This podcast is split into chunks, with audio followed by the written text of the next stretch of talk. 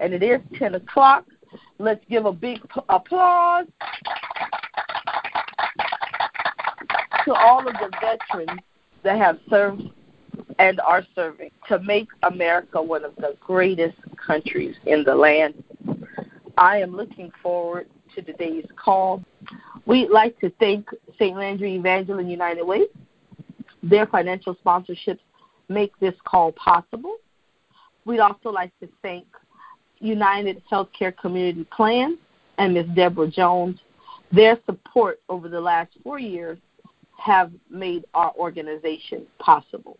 So the way that we have this scheduled is we're going to go ahead and get started because time is of the essence, and we want to make sure that we're able to hear um, from all of our guest speakers. The way that this is going to work today is there are specific topics that I've already given to our guest speakers, and they are going to present in the order of service from the person having the longest years of service to the person having the least amount of years of service. But before we would get started, regardless to how long anybody's length of service is, we all owe them a debt of gratitude and a boatload of respect.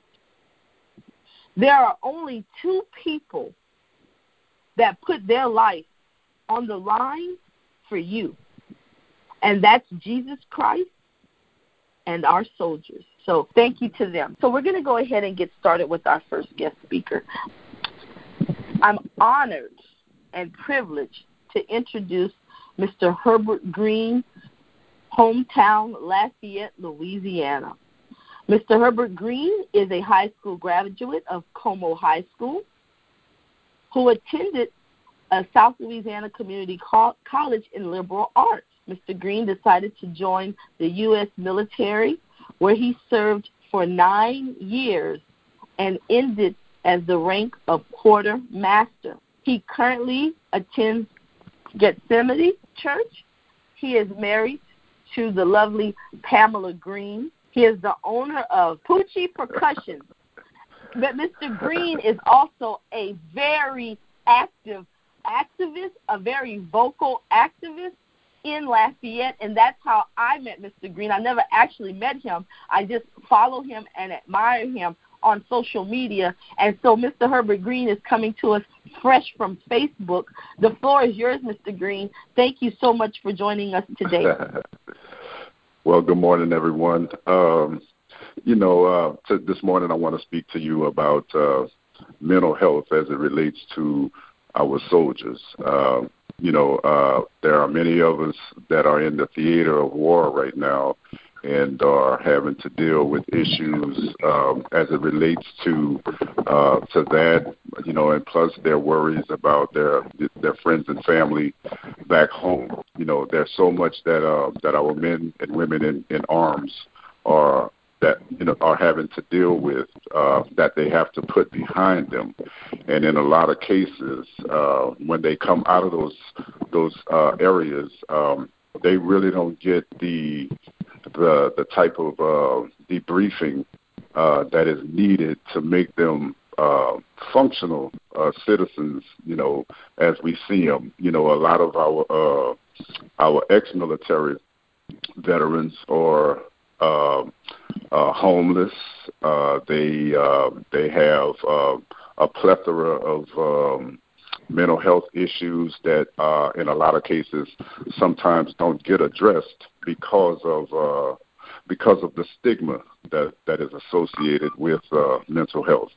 So uh, uh, a lot of them shy away from uh, treatment that would um, help them uh, to become productive uh, contributors to our society. I know myself uh, in uh, I, I served from 1986 until about 1980 1993 or four or something like that uh, 1993 and um, during that time um, uh, was the the uh, the beginning of uh, Desert Storm, uh, which was the initial uh, conflict uh, uh, in the Middle East that has uh, graduated to what we have now with both Iraq and uh, Afghanistan that are um, combat fronts for U.S. soldiers and airmen and and uh, and the like, and Marines. Uh, and uh, you know, a lot of those guys are, are there, and they are seeing things, and they are hearing things, and they are having to do things that uh, really impact their mental capacity uh, in ways that uh, that the average civilian could not imagine. And uh, because of that, uh, it uh, it really gets to me uh, to to see uh, them suffer, and a lot of times they suffer in silence. And and if you're not an uh, an ex-armsman or or or whatever, then you you know you have no idea of what these men and women are having to uh, uh, suppress and and keep hitting hidden from uh, their families, their friends, their their church community, um, and and those people who who really love them. But uh, what really gets to me is the uh, the participation of uh, the United States government in uh, accessing these these men and women and giving them the help that uh, that they are so deserving of.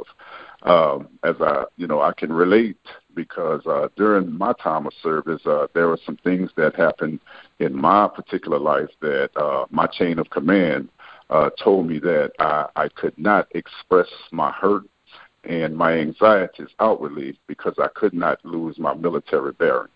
And because of that, uh, I put those things inside of me and put them in the in the back of my mind, and and I didn't deal with them.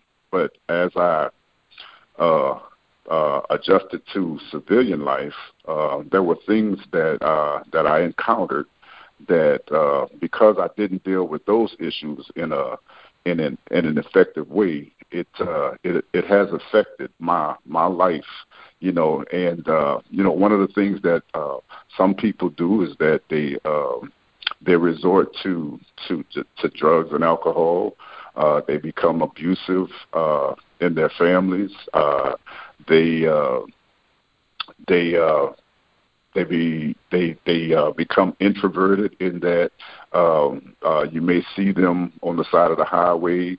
Uh, if you uh, ride down the Evangeline Thruway, you may see some of them in the tree lines, uh, uh, and that is that is because that is a place where they can be who they want to be. They can be uh, the head of their life, uh, you know, and and it looks odd to us because uh, you know, most of us want to live in a home, and most of us want to uh, be on a job and, and whatnot, and uh, we don't we, we don't get a you know we don't get the idea of what those guys are going through because they're dealing with their situation in the best way that they know how.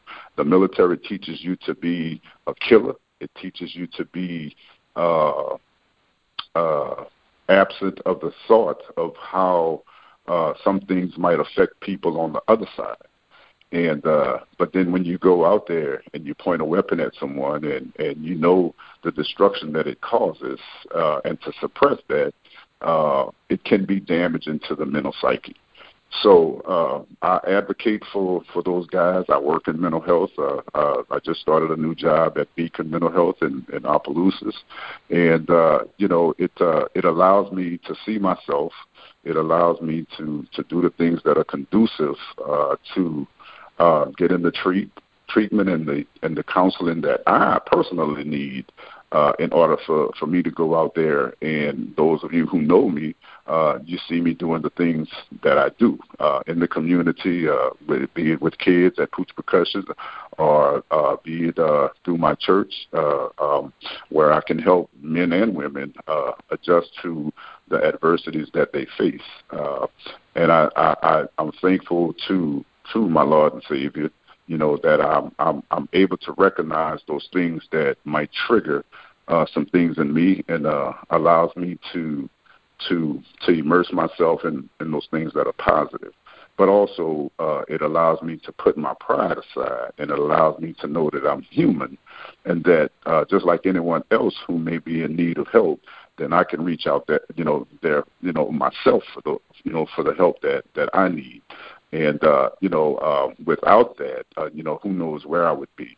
Um, these guys and women, uh, they they go out to protect the liberties that we all enjoy. Uh, they go out and uh, they put themselves on the on on the line uh, uh, unto the point where they can make the the ultimate sacrifice and uh, you know to come back uh, to you know, and this goes, you know, this is not just you know now, but this goes back to the Vietnam War, it goes back to the Korean War, and every conflict where uh, soldiers and, and Marines and airmen and all of those people have uh, sacrificed their time, uh, they've set, you know, put their lives on the line for the good of this country, uh, and to you know to come back and see that uh, those liberties are are are rationed out, uh, for a lack of better words, uh, and and uh, and limited to some people, you know, who you know, if you would see them in their capacity as soldiers and, and whatnot, uh, you would want them to be, you know, at the on the wall protecting you all the time. But we, you know, as a society as a whole, we don't uh, show the appreciation for these soldiers in the way that uh, we need to. You know, Veterans Day is a good day to recognize them, but you know, for 365 days uh, a year, you know, every day, all day, these guys are on call. They they uh, they they are ready to do what they need to do uh, to protect this country. But uh, in the end, this country doesn't do what it needs to do wholeheartedly to service them in ways that uh, that really shows their uh, the, the appreciation that we as a nation have for these people who uh, are, are are ready to go in harm's way.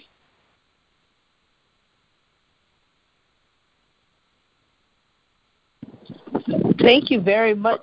Her, I'm sorry. Did you uh-huh. have something else to ask?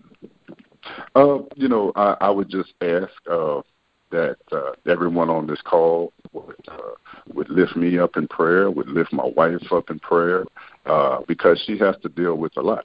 Uh, you know, uh, with me, uh, and and uh, you know, it, it uh, you know, it's not uh, in a way where uh, I'm abusive or anything, you know, like that. But you know, she just has to, you know, she has to deal with my with my ego, uh, with my pride, because as a soldier, you know, that's instilled in you.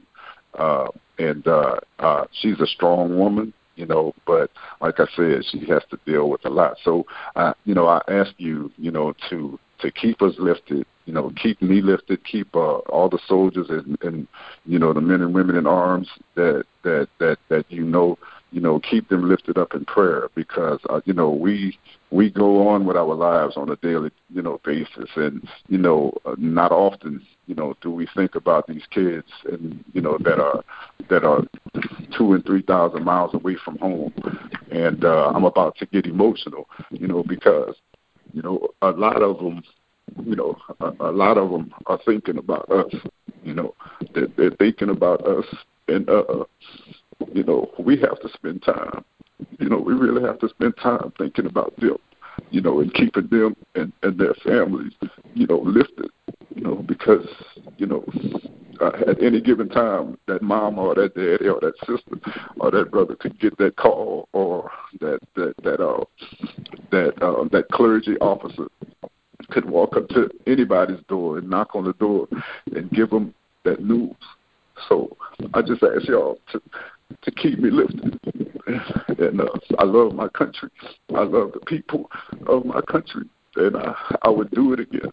I, I would uh, I would give myself to service again because I believe in us. I believe in the principles of of, uh, of the United States, the Constitution, and I, I did what I could, you know, to protect it. And uh, I'll do it again. So thank you for, you know, listening to me. Thank you for, you know, giving me the time. And thank you for such an honest and raw conversation that unless you have close family members in service who are dishonest and at this place in their life, then people just don't know. And I know that there's some questions that we're gonna uh, we're gonna give the other presenters time because I I know that I have a question. Um, we're gonna give the other presenters time, and we're gonna give you a moment to just to to now you shared a lot, and some of the things you said, I definitely want to come back and we I definitely want to to, and I know others definitely want to com, uh, talk about that and, and ask some more questions about that. Thank you so much for that. Thank you. We are going. We are going to now move. So um, I am going to. Well, um, I'm going to let her, Mr. Green, mute himself. Just dial star six, Mr. Green. That will put you back on okay. mute. And our second uh, presenter is Miss Dion Simmons White. Uh, thank you for those who let me know that she was on the line, um, but just was having a hard time getting herself getting unmuted. Sometimes the system is just a fickle system, but I do see her there now. I'm going to read her bio. Thank you, Miss Dion, for joining us. Dion Simmons White served in the military for eight years during the Desert Storm era, serving many exciting tours. Some of the most memorable were in Seoul, Korea, Fort Eustis, Virginia, and Fort Dix in New Jersey. Thanks to be thanks to the assistance of the GI Bill, she was able to complete uh, her surgical technology and nursing school degree. After 20 years of nursing in areas from surgery to hospice care, she is currently working part time as an agency night nurse while interning full time at Ford and Joseph Funeral Home, pursuing her funeral home director's licensure. She is an active member of many organizations, including the Opelousas Rotary Club. She is a member of Progressive Baptist Church of Lafayette. She is the proud mother of two grown sons, DeAndre and Delo and Mimi to one and only Grand Princess Aubrey Ezell. Today, Dion is going to talk about when people say that when Colin Kaepernick kneeled for the anthem, a lot of people who were not military said that that was an insult to people who serve. So Ms. Dion who dedicated eight years of her life to protect our liberties, is going to tell us her opinion on that and other matters. Ms. Dion, the time is yours. You should be off of mute and able to join us. And if you're talking, I can't hear you. I did just see you. Let me see if I can go grab you. Give me one second. You were just sitting right here. Uh, hold on. We can do this.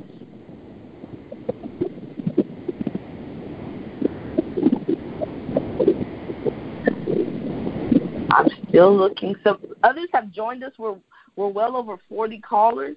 So I'm digging in uh, my call bin. There we go. Dion? Dr. Shonda, can you hear me? Good morning. Good morning. Yes, ma'am, we can. Thank you so much for joining us. The time is yours. Good morning, everyone. Happy Veterans Day to everyone on here that are veterans. Again, my name is Dion. I am an eight year veteran, and I'm just going to shortly, briefly address the topic of kneeling for the national anthem. My first thought when the question was posed to me and what came to mind was grade school when we stood at attention, faced the flag, said the pledge, and then continued to stand when the national anthem was played over the intercom. When I moved on to join the military, standing at attention for the pledge and the national anthem was understood. And honestly, kneeling for either never ever crossed my mind as an option. Um, one of my duty stations was in Seoul, Korea, and I can remember distinctly being there when Whitney Houston performed the national anthem. And we were all preparing to deploy for Desert Storm, Desert Shield, Operation Desert Storm, Desert Shield. We all stood at attention, tearful. And if we did, if you did see us on our knees, it was because we were so emotional because we were, like Mr. Green stated, we were hundreds of thousands of miles away from home. Some of us, our first duty stations at 19 and 20 years old, preparing to depart to another area. We had no idea what we were going to face. So kneeling wasn't an option and wasn't a thought. But we have to also keep in mind the freedoms of everyone. As Colin Kaepernick, he knelt not to show disrespect for the military.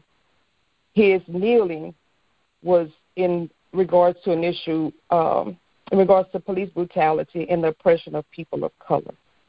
So we just have to remember we have to give everyone that option and that choice and that freedom to do what they feel and not take everything in a negative manner because as Colin Kaepernick and others have done, they've knelt for their own personal reasons and we just have to allow them that freedom to do what they feel for whatever reason they feel. For me personally, I did not take it as an insult or anything negative when he did it. I gave him the respect that he should receive for kneeling for what he believed in at the time.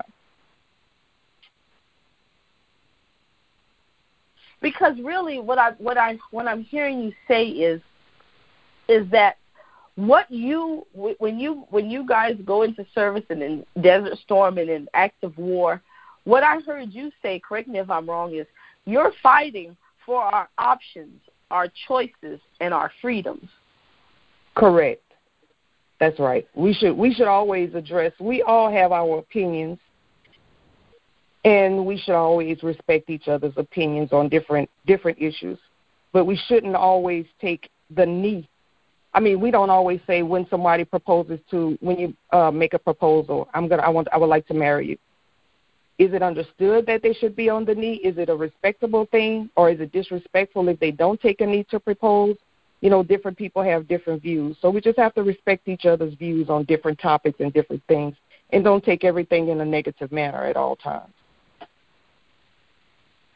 I'm gonna give. I'm gonna pose a question to you, just because you didn't use the full bulk of your time and because you are the only female on an all male panel, it was hard for me to even find a female veteran.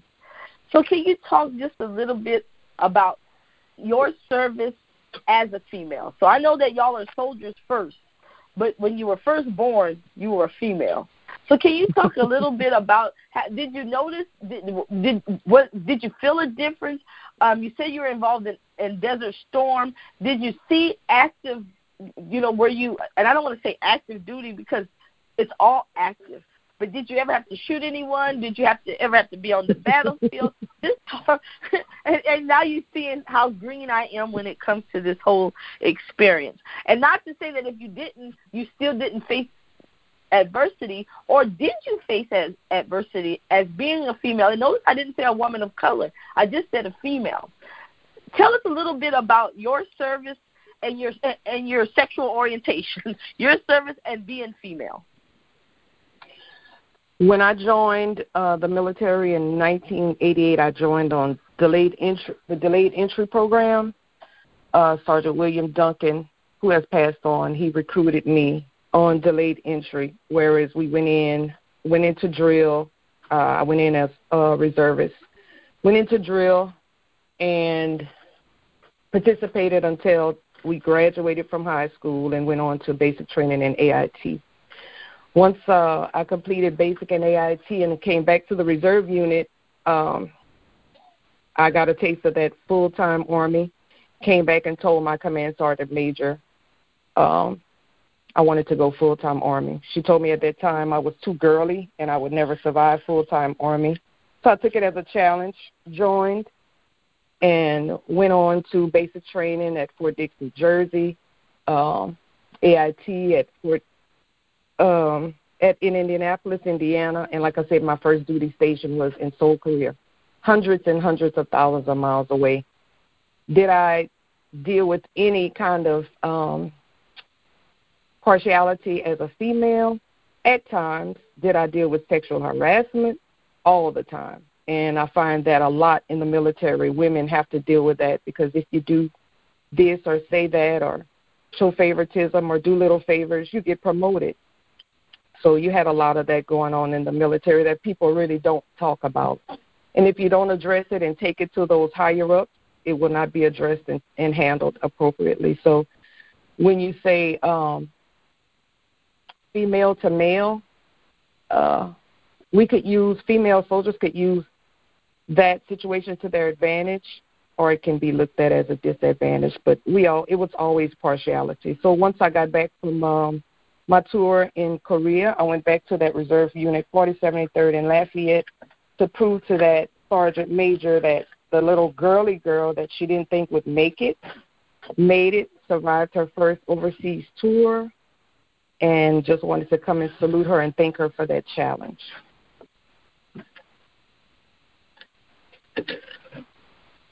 So so I took me a second to get off mute. So I met you. So I I know that you are definitely that type of person. Don't tell Dion she can't do something because that's going to make Dion want to do it. So after exactly. you did your first after you did your first tour, you reenlisted and did a second tour? No, I went from reserve to active duty and completed okay. um, six years six years of active duty. Came back to um, came back to the world and did some uh, duty stations at Fort Jackson, South Carolina, and Fort Eustis, Virginia, where I um, had my first child and decided to, instead of going to do my assignment in Bosnia, I decided to come home, use my GI Bill, go to surgical and nursing school while raising my son DeAndre. Let, us let's, let's talk two two seconds about the GI Bill because I found this very interesting. I think that you are young enough to not have experienced this, but I heard um, watching the documentary an older gentleman who said that he was not a, African American military. He was not able to use the GI Bill back probably let's say it was the Vietnam War because it was not intended for soldiers of color did you have any um, problems using your GI Bill to go back to school? No, ma'am. I didn't have any problems. Actually, when I told, um, when I went to the counselors at the universities and community colleges, they they told they asked if I was a um, veteran. Once I told them they were I was a veteran, I had no problems. They gave me the paperwork, filled it out, and money started flowing in to assist me with my education. I had no problems at all. Good. So I'm glad to know that that problem was rectified. Well, thank you very much, mm. Dion. Um, I appreciate your candor.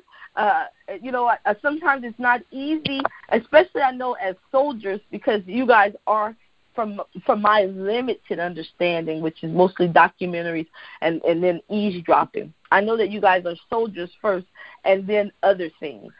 So thank you for just separating the two and just being honest, telling us what we see on the news that that sexual harassment is a thing. And now we've heard of a casting couch, but you just told us that there's a casting cot that um, that some females are using what they have to gain advancement, um, just like they do in, in all in all industries. So thank you very much for sharing that. We are going to have questions for you because I wrote down a question, but we're going to move on to Mr. Uh, Greg David. So I'm going to ask you to star six and put yourself back on mute just in case, like me, outside happens. And we don't want to um, interrupt Greg or have some revelations un- uh, look revealed. Thank you so much. And our last presenter is, and again, Mr. Royal might get on the line. I saw that he had another event. We appreciate him. Mr. Royal is running for district court judge in Lafayette. I think it's District 15. He's in a runoff with Amanda Martin. So make sure that you get out and vote in December. Our last presenter is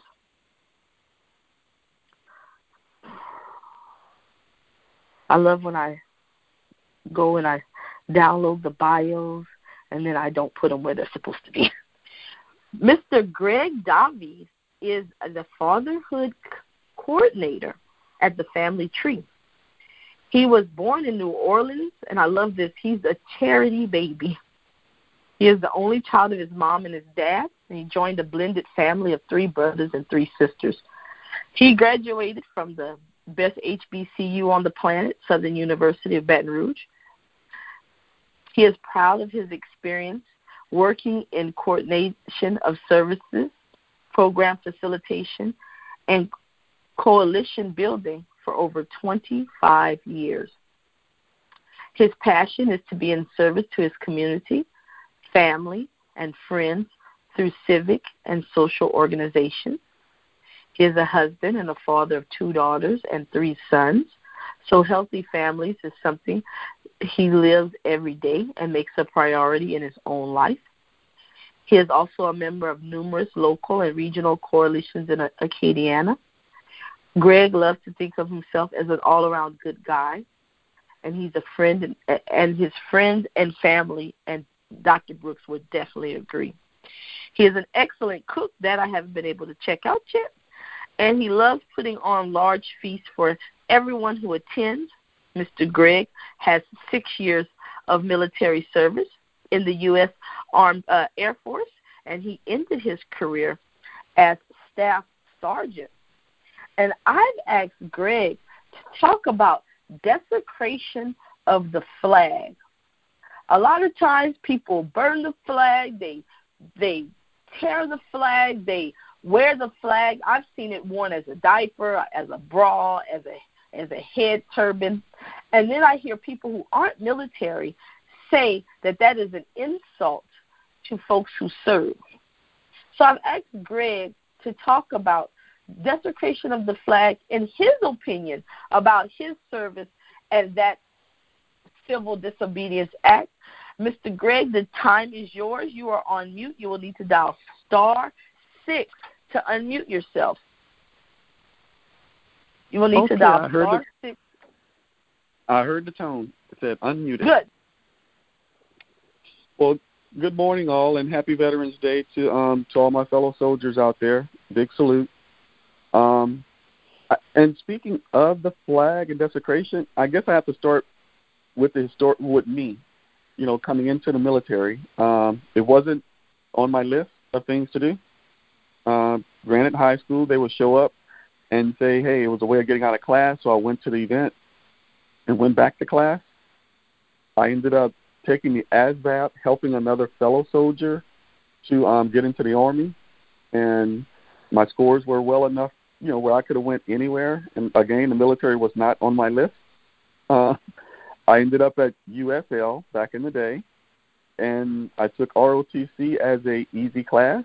Again, the military was not on my list. And just so happened that I had a discussion with my commander. I was putting myself through college, and he told I said, well, it was time for me to sign up because once I graduate, I'll become an officer. And I was like, well, what if I don't graduate? Because money was falling short. And he said, well, once you sign, then you're still signing up for the Air Force. You'll just have to go in as an enlisted. So I took a little forethought, and I went into the military as an enlisted first and figured I'll come back to school. But of course, I was on a one year delayed enlistment because I wanted a specific job. And that's one of the things a lot of uh, folk who join the military don't understand that you can actually select your job before you go in. You don't have to wait until you go to MEPS and let them give you what's available. So I took that part and went in and found out that it takes an act of Congress basically to get into this other program that sends you back to school with full benefits. So I was stuck in the military. Not a problem.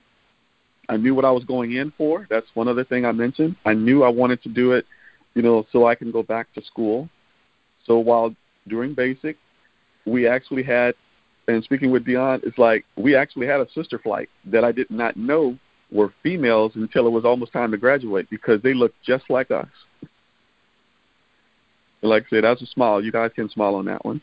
We all had the same gear on. They had nothing protruding from the, uh, and you couldn't look at them. You only could glance. So I didn't realize that they were females until it was time to graduate. We're That's smirking. how. You can you can't see us, but we're smirking here. Okay, thank you. but it was fun. You know, like I said, once I got through basic, you know, I'm a country guy, you know, small town, and the uniformity of everything was what I was following.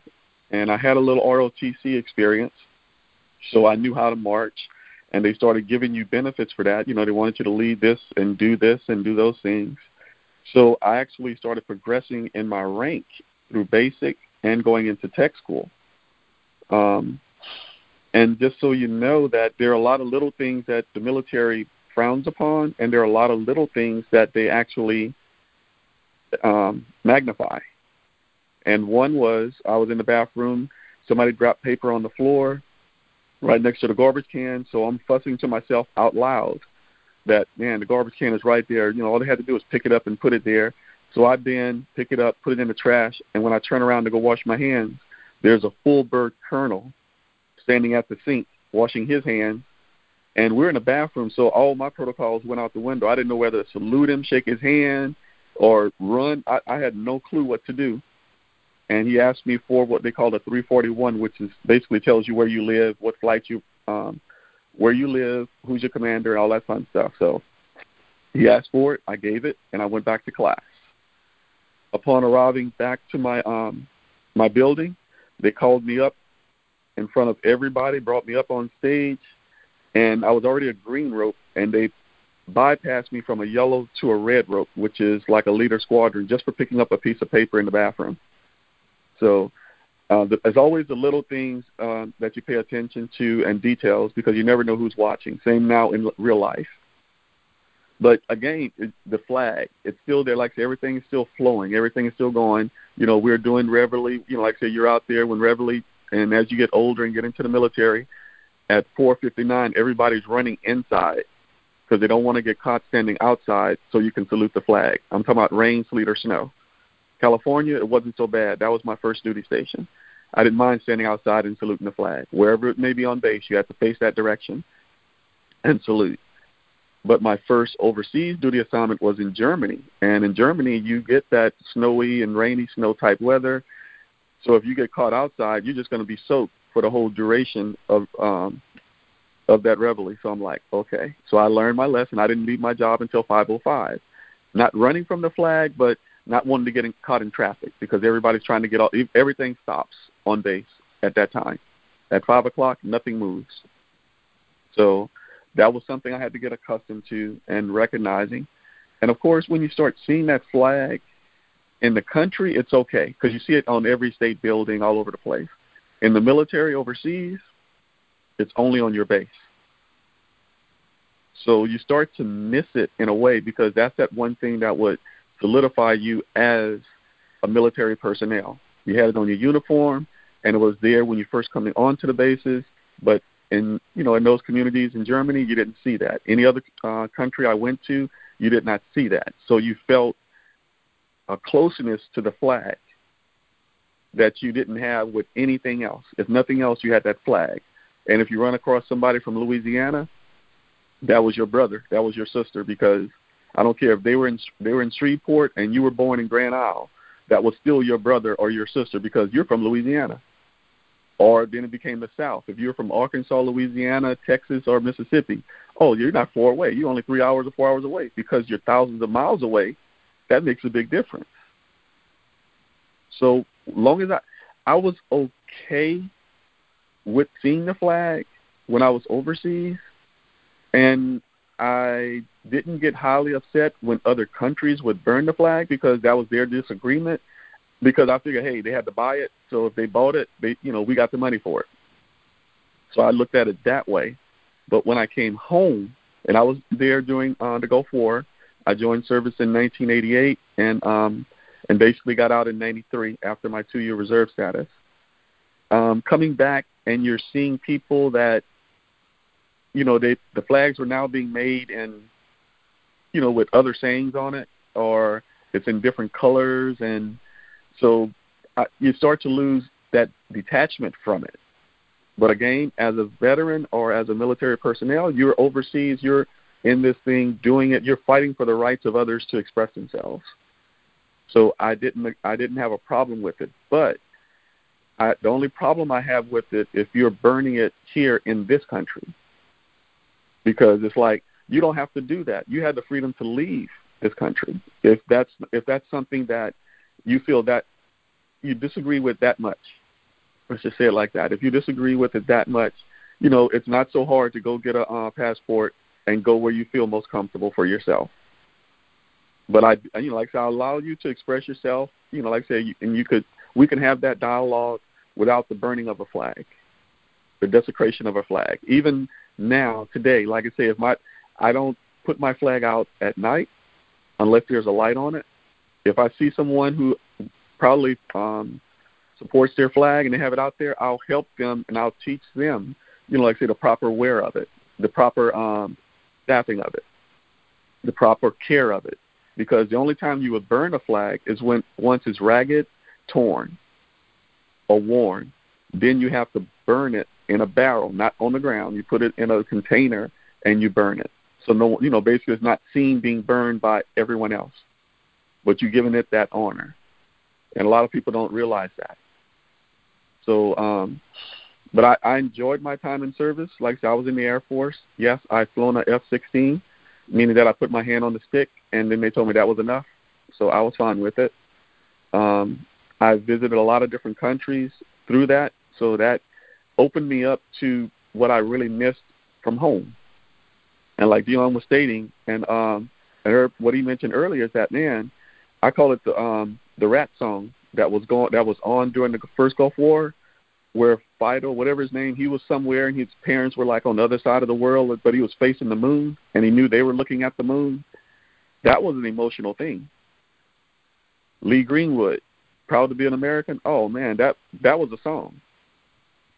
You know, so things like that that kept us moving even though you know we might have had a little fear here of the unknown and moving along you know like I said in uniform in unison you know keep the stiff upper lip. You know there's like i said there's no crying in baseball. You know it's like so you don't do that. You depend on your your every soldier depends on their soldier. And you had to rely on them. So you have to make them strong so you could remain strong. And when you're not getting back in our days you didn't have internet. You couldn't just email or FaceTime. You had the old fashioned write a letter or you're calling home, it's probably midnight, one o'clock in the morning to catch them, you know, in the middle of the day. So you're sacrificing even to conversate with them because they couldn't call you, especially if you're in the barracks. You know, somebody would say, "Hey," and you got to run down the hallway to go find out who it is. So we had a, we had a lot of difficulties but we relied on each other, and I think that was the greatest part of my service was, you know, making a lot of friends and enjoying the culture in which I was a part of, and um, using that when I came back because that actually got me into the social service field.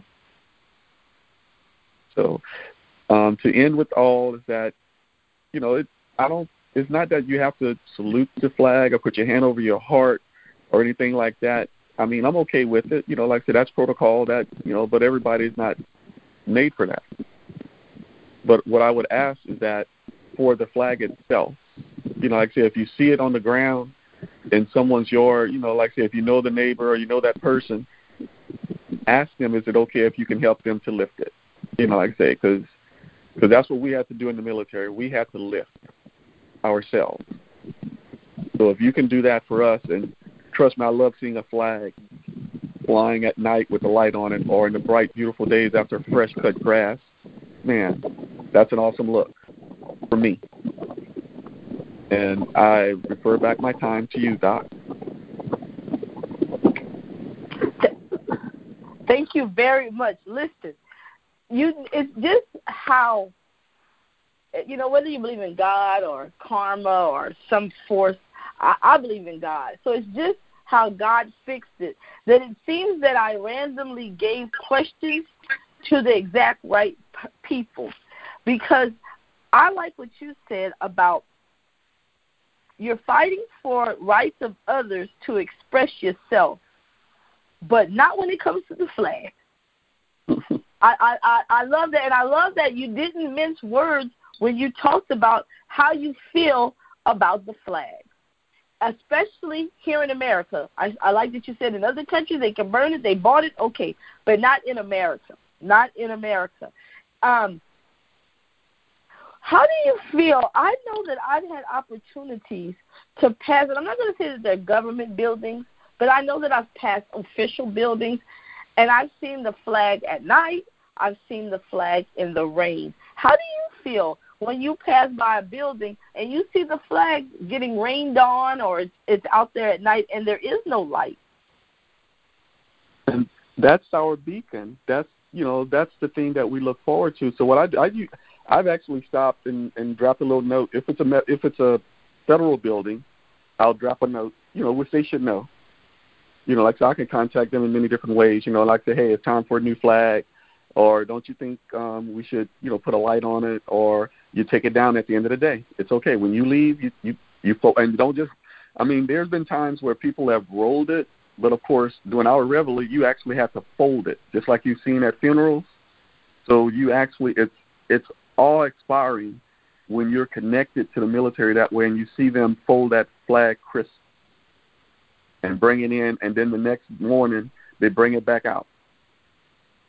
It's kept safe, and that's for, and it's like a part of us. At least that's the way I felt. It was a part of us getting up in the morning and showing that we're going to be great we're going to show the flowing. We're going to show the way it flaps in the wind and all those things. Yeah, we get rained on, we get wet, but that's during the day. But come five o'clock or end of your day before dark or dusk dark as we call it, bring her in. Bring it in. Thank you very much. And that's what I will do. I am going to take up uh, the Staff Sergeant David method.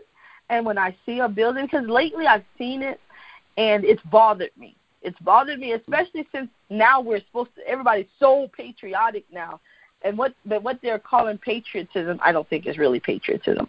Thank you very much, uh, Greg, for that. Uh, I always enjoy our conversations together because you don't mince words, um, and and you and you say how you felt, and that and that I appreciated. And it was very interesting to hear how a service member feels because you guys are out there fighting for us, our rights to be able to act a fool, like some folks would say. Mm-hmm. Thank you so much for that, Greg. I believe that Mr. Royal Colbert is on the line, or he's trying to get on the line. Mr. Royal, if you're there, you'll need to dial star six because you are on mute. I'm I'm mess we're we're messaging each other right now. Okay, can you hear me? I sure can. Okay, I'm on the line. Thank you very much. I'll give a brief introduction. Mr. Royal Colbert has 28 years of service, including four years in Army Reserve and two years in the Air Force Reserve. And he is currently running, and he and he will correct me. He is currently running for district court judge in district number 15, if I'm not mistaken. That is correct. Thank you very much. I know that uh, Mr. Royal has a extremely full schedule. I know that he was just over with Chef Brown at one of my favorite restaurants, the Brown Skillet, doing a meet and greet. So I appreciate him for taking the time out to come and join us on our call. We're well over 50 people, even though I know the silence can be misleading. We're well over 50 callers, and I see a lot of Lafayette numbers on the call. Thank you for joining us. Today, Royal is in a, a special position, especially since he's running as judge and he's an attorney. He's going to talk about veterans and incarceration rates, which is kind of disturbing. Um, Mr. Royal, the floor is yours. Okay. Um, guys, what I basically want to let y'all know is that I've been in ADA um, for the past eight and a half years. In my time as an ADA, what we've actually seen was, and I have four deployments myself, what, I've, what we've seen is that people coming back from their tours of duty, a lot of veterans come back with mental health issues. While in the past couple of months, I'm saying months, they have something to, they have done things to address those issues. Louisiana uh, for the most part, has fought the establishment of what we specialty courts for strictly for veterans. Uh, now, because veterans tend to come back, they don't get the medical treatment they need, or better yet, the mental treatment they need. And we all know how the debriefing goes. I mean, when I came back from Afghanistan last time, it was how do you feel? You're okay. You feel suicidal. You want to hurt yourself. You want to hurt somebody else. If you answer no to those questions, you go home and they never want to hear from you again. So we have a high incarceration rate for veterans. Coinciding with that, for some reason, uh, and this is not knocking any particular MOS, they sell you the, dream, the recruiters because I was they did it to me. They sell you the dream of join the military and become 11 Mike Mike or 11 Bang Bang. For those of y'all who not army, uh, an infantry soldier. While it looks good, it it feels good, uh, it's exciting. At the end of the day, what use is that job skill when you come back to the real civilian world? Not very much. I mean, you're not going to patrol a perimeter unless you get an unarmed security guard at some plant somewhere. So then they fall into helplessness and hopelessness. Um, and so again, we have a high incarceration rate for veterans, and it's higher than the average incarceration rate for the average person. Again, I don't know why that is, but I'll give you the stats for Louisiana. Louisiana has the largest National Guard brigade per capita in the United States, meaning that, from my understanding, the stats are one out of every five males in the United in Louisiana has served in the military. That's a great number. I'm all in favor of it. Our National Guard right now is on rotation again. In fact, they're leaving on Monday to deploy overseas after having been deployed to Lake Charles lately for the hurricane. So they're not even coming home. It's home, grab your rug, pack your bags, shuffle on down to uh, a foreign country. So then those guys are going to come back. Their jobs will have replaced them, even though they're supposed to hold their jobs for a year. Their jobs will have replaced them. They will then not have employment. They may have lost just about everything they've had. And then what are they going to do? So they're stuck back in the workforce. Okay. Um, so then some of them are going to commit some type of crime. And those who have some type of PTSD, we all know it's frowned upon, especially if you want to get promoted to take care of your PTSD issues. So again, then what happens? Um, so we're trying uh, to establish some veterans courts here in uh, I know, at least I know here in Lafayette. Judge Edwards, uh, for those of y'all who don't know, is formerly Colonel Edwards. Um, he and I traveled down to uh, Delaware to the NADCP, National Association of Drug Court Professionals, last summer, and we took the training. The VA has funds available the VA has promised us $250,000 over the next per year for the next five years if we can get a quarter matching funds from the district, the parish, to match for the establishment of a veterans court. What we what that means is, or at least the, the pilot we've been working, when a veteran comes through and he's represented by the IDO or not, the first thing we do is if we identify that person as a veteran, we go ahead and we ask them for a copy of their DD 214.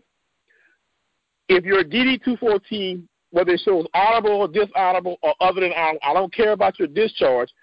If it shows that you serve, because that's your proof of service, we then can give you a lateral transfer to a, to the program, which will keep you from getting that felony. Because the, the trick bag is if you receive a felony, you then lose your veterans benefits. Y'all understand what I'm saying? Did you just say that if you are convicted of a felony, you lose your veterans benefits? Yes. That's disturbing. So, uh, right. So you got we, we got to think about it. We serve, we we write that check, we go overseas, we come back. Now we have a mental issue or a drug dependency issue we don't have resources, there's no place to get help, we have our VA benefits, then we commit a crime and we lose our benefits. It's kind of like we damned if we do, damned if we don't. Do you think that the government does enough to rehab service members after they've come out of the military? No, not at all. Not not at all. Uh, not uh, not at all. Again, um, I, I, I consider myself a special case because I was enlisted as as an enlisted personnel first. You know, I was a jag, I was a, um, a tanker. I had a tank, loved my tank. Um, later on, when I commissioned as a JAG officer, it was a totally different track. I didn't need any job training rehabilitation when I came home. I was a JAG officer. Uh, but my friends who were still enlisted, who were infantrymen who came home, there was nothing offered to them unless they were lucky enough to get an AGR or a GSR slot. And there's only so many slots that are available. And those normally go to an NCO who has served for 25 years who don't want to move more than 10 miles from base.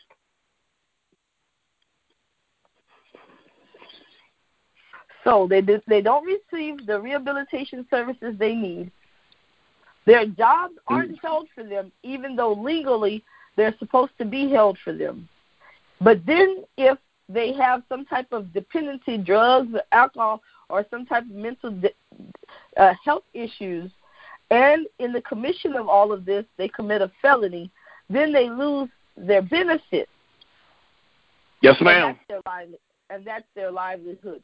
That is something that definitely needs to be addressed. Um, thank you so much, Royal, for, for talking about something that's just I, I, I, I look. I'm speechless because I had no idea. I know that I've I've run into and I've encountered folks who have served and who are changed. Uh, in in in my own extended family, I have service members who are not the same as they went in.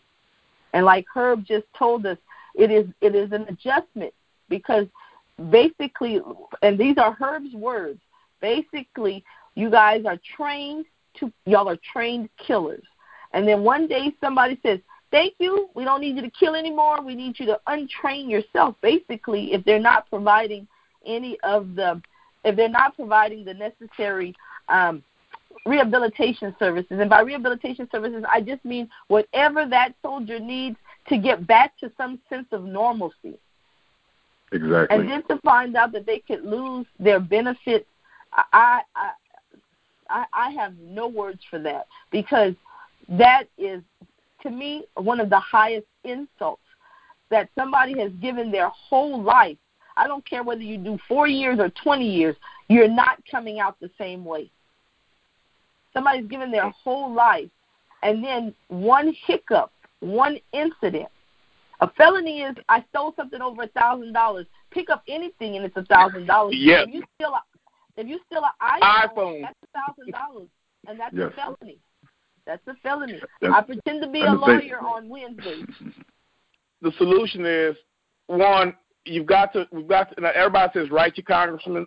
I'm saying call your congressman, but go to start at your your local state representative, not the federal. Start at your local state representative, because they have the, the power to override people losing their benefits. They don't like to enact it unless you of a certain you related to a certain person, but they have the right to make the phone call and do that. Number one. Number two, that loss of your benefits is not permanent. Even if you even if you have a a, a dishonorable discharge, you have the right to appeal to the military board of correction after after five years to for an appeal to get all of your benefits back to correct that even a dis, even a dishonorable discharge to move it up to a general or what we call other than honorable discharge so you can get your benefits or some of your benefits back. But again, most of us do not know. Three, let your goofy mayor know because he is a veteran let your goofy mayor know that he needs to stop cutting the budget of the military um, ombudsman's office on Penhurst Drive. Let him know that no, we need this service you have because you have a lot of ticking time bombs. Again, and- look, I fight it, and I'm gonna say this: I'm a, I am an assistant DA, a lawyer, but y'all, I fight it every day. I can't, and it's it's hard sometimes because I mean I'm in Afghanistan and I got a tank. I literally press a button and 300 people are boots, and then I come home and people cut me off in traffic. That's a hard role to hold.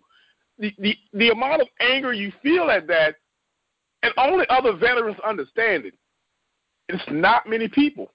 Herb, you were trying to say I agree. something earlier. Yeah, I, you know, I, I agree with everything that uh that Royal uh was saying because you know, like I alluded to, you know, earlier, you know, I personally, you know, um have had to deal with you know with some of those issues, but because my father uh uh also uh, served in the U.S. Army and is a Korean War veteran. Uh, you know, and a, you know a number of people who uh, uh, served in Vietnam and, and whatnot. Uh, uh, they had to come home, and a, a lot of the things that that I that I spoke about, um, you know, in war, in the theater of war, uh, that's not a conversation that anybody uh, wants to have.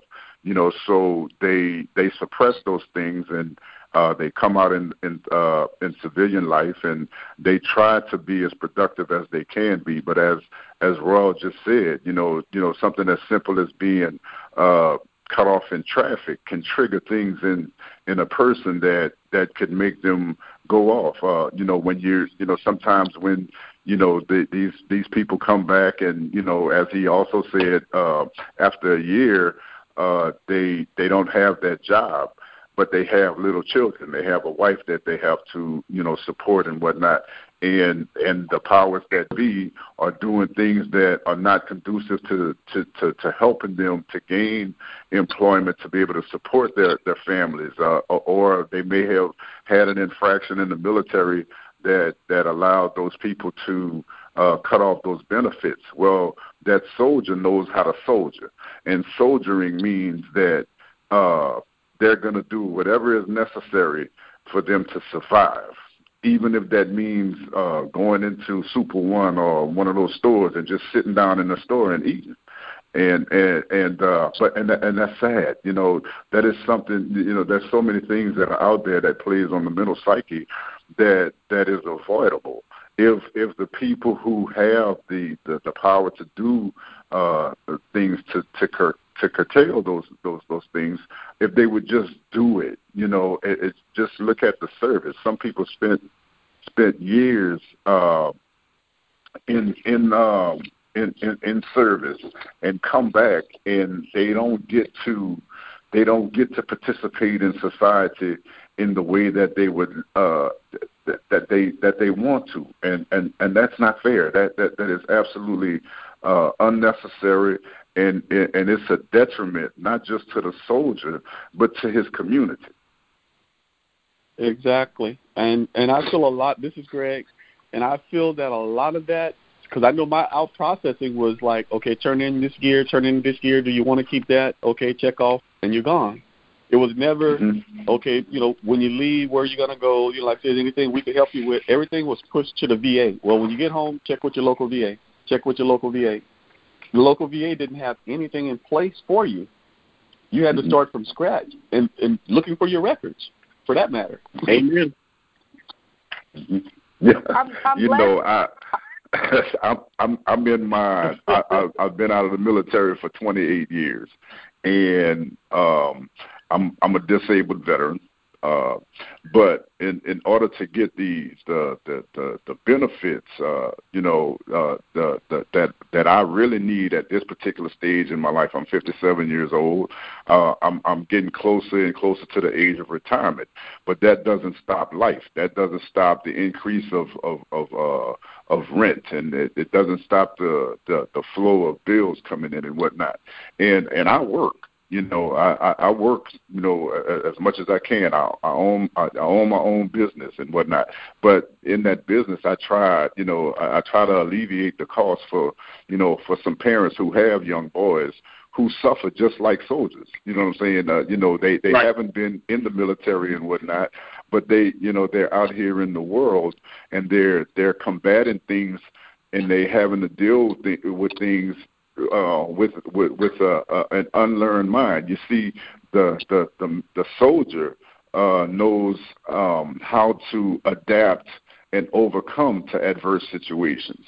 Uh, but these young people in you know that are out here in the streets, they don't know how you know they don't know how to engage uh, an enemy and whatnot. They don't know how to to to to retreat when it's time to retreat or advance in a way that is beneficial to them and to their communities. So uh, we as soldiers, we, we we understand the ramifications. You know, in in a lot of cases, in, in many instances, that that uh, would put us in a place where we couldn't do. So we have to make do with what we have. And like I also said earlier, you know, if you uh, it, uh, just about any community on the north side of Lafayette, at Opelousas, or, or anywhere, you might see someone who is homeless. And I, I would be willing to bet that at least eight out of the ten men that you would come across and ask them, um, "Have you served in the military?" A lot of them are going to tell you, "Yeah." A lot of them are going to tell you, "Yeah, I served in the military," but you know the services that I, I that I need is is so hard for me to get to because the navigation system uh, makes it to where uh, uh, it's it's so difficult that I'm gonna give up you know but luckily you know for me i you know i i have the support that i need and and and uh and and uh uh i try to extend that you know not just to to to, to other soldiers but then to my community as a whole you know so, you know because hey it's a war out here. And and, oh. and if you haven't you know if you haven't been in in the military you know um you're, you're in guerrilla warfare. And, and you know and if if you don't know what you're doing you know you're going to mm-hmm. either hurt somebody or somebody's going to hurt you. Hurt you? And, exactly. and that's a great and that's a great place to to kind of transition. I want to thank uh, all of our veterans for joining us today. I want to thank them for their very candid, very honest, very real um, stories. We are well over the hour mark, but we have not lost anyone.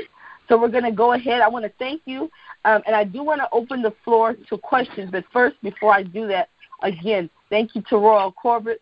We appreciate you. May God bless you in all your endeavors. May He may He use you as a tool to fight baby Trump over there in Lafayette, so that the north side of town and the disadvantaged population can stop being shortchanged. That's not coming from the family strong. That's coming from Shonda. Don't call my boss. But to think yes, Herbert Green, Herbert Green got boots on the ground over there in Lafayette, making things happen. Uh, uh, many blessings to Poochie Percussions. May they see exponential growth. May the Lord lay hands on Herbert and heal him, and lay hands on Pam to give her the strength till Herbert is healed. I'd like to thank Dion Simmons White, who is my is one of these days will be my right hand woman when she's not so busy. May God bless her in her endeavors to become a funeral home director. That is a special place, and she is definitely a great person for that because when you are in the funeral home, that is probably one of the hardest times in your life. And last but not least, the sunshine of the group, Mr. Greg David. You're never going to see this man without a smile. God has placed him in a great place over at the family tree, bringing together this fatherhood program to help the single fathers and, and the and the working fathers and the fathers to be be able to step up to the plate and be the fathers that the community needs. We do have a question for you guys. Um, this one is particularly for uh, Greg. Greg, I heard you say that you were all that you were all brothers in the in the in service. Being African American, I understand that this is how we respond as people. But how did Caucasians react to this brotherhood? How did any of how did any of you guys encounter racism? So first to to Greg to uh, Greg. Yeah, with me, I have to admit, like I say, we were a mixed squad in basic. So, you know, we we basically had to look out for each other. I was a shaving monitor, so I made sure everybody that before they went downstairs, I made sure they were shaved. So I got chewed out for that. So trust me. So I I took that leadership role, but I was also more flexible. So they were my they were my best basic buddies. And then when I went to we call it tech school as AIT for the Army, I went there. I blended in, and some of my best buddies were of the Caucasian persuasion. And then when I went to my first duty assignment, I met the first, uh, like the first guy from Louisiana. Like he was from right there in Lake Charles, so that was like, oh man, right down the street. So, and my first sergeant looked just like um George Jefferson. So I had, and he was one of those that pulled me to the side and gave me the all the A to Z non-protocol. Hey, bro, this is what's going to happen. So he actually he was the one that first engaged me in that. And he said there are going to be some times where folks are going to do you wrong and you know you should have been, you know, you looking at it said, man, everything should it looks this way, but they're going to flip it a different direction. They say, stand your ground. You don't, you know, because in the military you can't voice your opinion in the way we could do now. You had to go through your chain of command. So if you didn't have anybody having your back in that chain, then you were left to the um, to the wolves. So as far as with me, with with um, my brotherhood, the Air Force might have been a little different. I know the Army had it together because you guys were out there in the woods. Y'all actually were fellowshipping. You know, we actually got the Air Force got to go home at the end of the day. So I don't know how different it was, but for me, it was it was a blessing that actually the guys that actually that I connected with or that came into my path. Um, how you say you get those lifelong buddies? Mm-hmm. I had those commanders. I had you know those retired colonels and all those folks in my corner that were giving me the ones and twos about the military. So I did. I never got smoke blew up me. well, it was a little bit different for me. Uh, back in 1988, during my service, I was stationed at uh, Fort Knox, Kentucky. Uh, I suffered the loss of a son, uh, my only son, and uh, uh, it was during my my time of service, and uh, I was uh, I was very distraught about that, and. Uh, uh, I, I was told by my chain of command, my my immediate chain of command, that um, I couldn't show out with grief. Um, you know, it was only, you know, maybe one or two weeks uh, that uh, I might have had to grieve and spend time with my my wife at the time, and and uh, so I had to suppress those feelings. But I, I couldn't deal, you know, I, I and, it, and you know I couldn't deal with the stress. I couldn't deal with the thought of having to go through that. So I smoked some weed, and um, it it, uh, it kind of it kind of uh, alleviated the pain for a little while, but uh, I, I, I was still, you know, um, um, distressed. And uh, but I had some some Caucasian counterparts that uh, that were doing things that were far worse than than than I was. And uh, well, I came up on charges and. Um, uh, I received uh, um, an Article 15, and uh, you know, and after nine years of representing the the military uh, as a basketball player and ambassador, traveled around the world uh, and across the United States, uh, you know, as, as a as a ball player. Um, uh, I was uh, uh, not allowed to to reenlist. It was just after uh, the uh, De- Desert Storm incident, and uh, I think President Clinton or uh, the uh, yeah, I think Pre- President Clinton was uh, they were cutting the forces uh, in uh, you know in half. They were you know drawing down uh, troops uh, out of the Middle East at the time, and and they were cutting the forces in the United States. Uh, but uh, during that, uh, as I said, some of my my Caucasian uh, counterparts, uh, you know, who uh, we did have a brotherhood because during that time I had a, a young white boy from uh, North Dakota who had never really been around black people. He was the one who would check on me. But uh, when it came to the chain of command and, and uh, uh, uh, brigade level uh, commanders and uh, even uh, yeah brigade level commanders, uh, um, they were given uh, uh, the white guys uh, passes and sending them to counseling and whatnot. But I, you know, I in turn got turned over to the streets and um, you know, and it, it, it, you know, to this day, after 28 years of separation, uh, that still bothers me. And uh, but fortunately, I work in mental health, and and uh, uh, I'm able to be around physicians and and, and counselors and and whatnot. And you know, I I I, um, I, I belong to a a a a, a, a, uh, a church uh, where you know people care and uh, you know, so for me, you know, the prejudices are, are there, and uh, they they they are very prevalent, even even you know to this day, where you know you have uh, people who uh, are are hurt, you know, because they they dedicate themselves and their lives to their military service, but then when it's time for for them to get the services them uh, that would allow them to to uh, to come out and be productive, they don't. So that that's my take on it.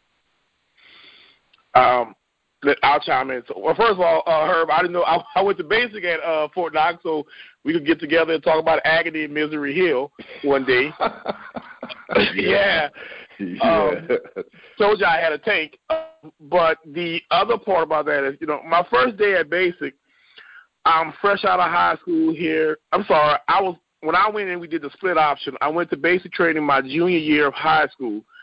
Uh, but I remember getting to Fort Knox and um, my drill sergeant at the time telling me, "Look to my right, look to my left. What do you see?" And of course, we all said a white boy, a black boy. They said, "No, you see green." Yes. That worked out pretty well doing basic training because again, we had to depend on each other. Um, fast forward to a couple of years later, we're downrange for Desert Storm, and you know there are no racial there there aren't racial incidents, but you're seeing some racism.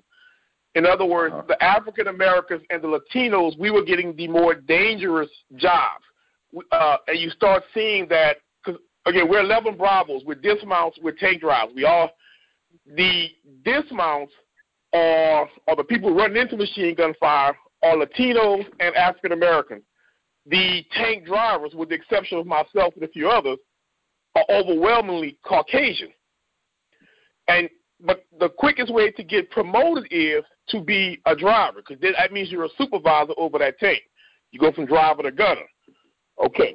Fast forward ten years later, I'm fifty. Yeah, ten years later, I'm I'm in the office. I'm in OBC, officer basic course, and I literally I'm at uh, Fort Lee, Virginia, where the JAG school's basic training is for officers, and I show up and there are 48 OBC candidates.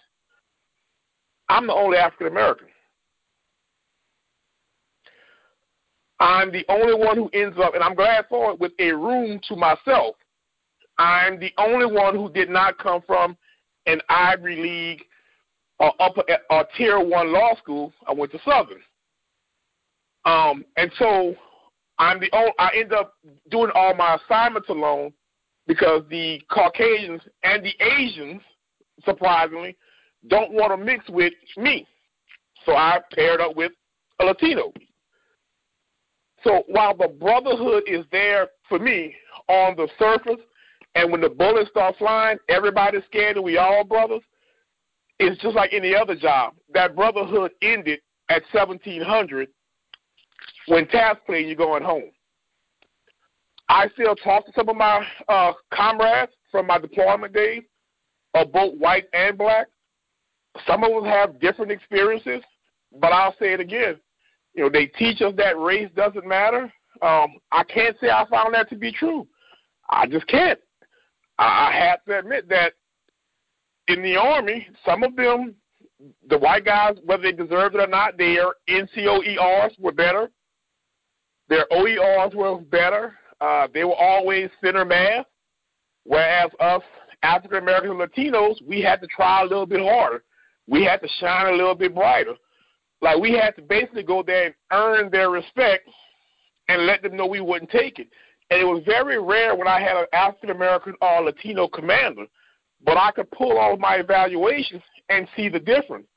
The ones from Caucasians were he meets the standards. The ones from other African Americans and Latinos were he exceeds the standards, works hard.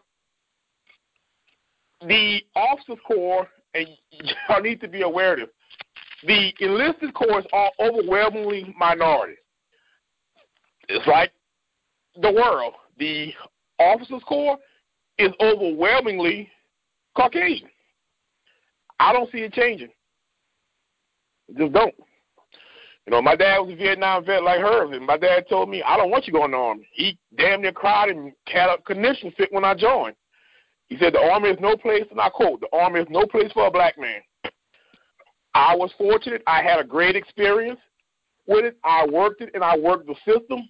But truth be told, if you're a, you're a minority, and I mean, and I'm using African Americans and all Latinos, and you join the military, just be aware you got to shine a little brighter. Thank you very much for that. And unfortunately, um, that's a, a reality in the w- world of people of color. But what we have to do is put a smile on and find a way to overcome regardless while we wait, while we work to change these systemic problems. I want to thank all of the callers for joining us today. We are at 11:30 and this call normally goes till 11, but we go as long as the people are here and I want you to know that the people are still here. But unfortunately, I know that the people need to get to work. I do want to open it up and just take a few questions from the floor. But before I open it up, I just want to end by again thanking all of basically our panelists on today's very honest conversation. John F. Kennedy said, as we express our gratitude, we must never forget that the highest appreciation is not to utter words, but to live by them. And what all four of you said was to live by service. So thank you very much for your service, and I plan to honor your service by continuing to do the service that we've been doing. On that note, I'm going to open the floor to uh, questions. Really keep them, if you have questions or comments, please keep them kind of brief. And um, panelists, please keep your responses kind of brief, just so that we can make sure that we get everyone in. Okay. Um, but we could run the call till 12, to be honest with you. But then, unfortunately, at 12, I must join another conference call. Uh, the the job the job that pays the bills. All right, folks. So yeah, we are at eleven thirty. Dion and um, Greg, I see Greg is still there. Dion is still there. Uh, do y'all have any last words, or, or do y'all have a second to take one more question? I can do questions. This is Deborah Jones with United Health. Oh, hey, man. Yes, I ma'am. just want, I don't have a I don't have a question. Hey, hi, my friend. I, I I don't have a question. I just want to let you know this was the most. I don't know. It was the most productive and informative uh, veterans program I have ever experienced. Oh, I never thought about it like that. It really was a great look. And Miss Deborah, I'm here and I'm taking notes, and I never thought about it. This is one of the best veterans programs I ever been to. I'm acting like we didn't do this, but I didn't do this. God did this. Yeah, this was really great. I mean, I, I I respect veterans and everything, but their testimonies and what they said just had me look at veterans in a new light and I just respect them even more. I just appreciate. Oh, definitely, definitely, they have so, definitely so. And and being African American and how hard you have to work at everything Mm-hmm. to to you are the best, but you have to work harder at being better than your Mm-hmm. best, and you still do it regardless, and then you still reaching back and helping people. I am just so mm-hmm. elated. This was such a great program. Thank y'all so much. I really appreciate it. Thank you, And I really thank you for your service. I see that we Much have someone else off mute. Yes, I did. I took myself off of mute. How y'all doing? Hi, Greg. How you doing, Kuzan? Hey, this is Anita Johnson. And I just My wanted to say thank you guys for um keeping it real. Yeah, that was my question through Chandra because I couldn't um my phone was giving me difficulty. I want to thank you guys for keeping it real.